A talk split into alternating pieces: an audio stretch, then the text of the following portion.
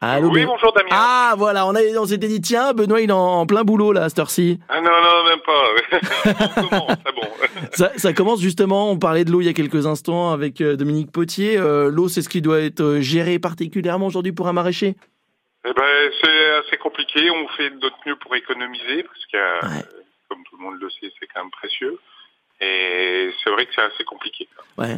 Il paraît que le, le savoir-faire d'un, d'un bon maraîcher, d'un bon jardinier, c'est de, de connaître la bonne dose en arrosage.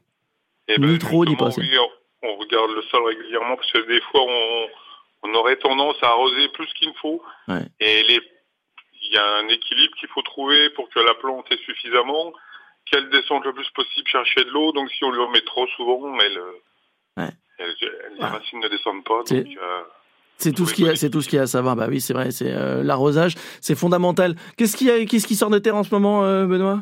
Ah là, ça y est, ça est bien parti, puisqu'on a commencé les courgettes, les concombres. Les aubergines, ça va pas tarder, mmh. on en aura un tout petit peu, mais c'est vraiment encore des petites quantités. Les haricots, d'ici dix à quinze jours, je pense. Ouais. Les premiers choux, il y a pas mal de cultures, ça y est. Les cultures de, d'été arrivent, les tomates, c'est pareil, dix à douze jours, ça devrait être bon. Donc, euh, c'est pas si mal. Ouais, c'est bon, voilà. C'est parti, c'est l'abondance justement voilà. dans les dans les jardins. Merci beaucoup Benoît Cuisin. C'est moi, bonne journée Damien. Maraîcher à Villers-Saint-Etienne avec nous ce matin et comme chaque jour sur francebleu point fr pour retrouver les producteurs en circuit court de Lorraine.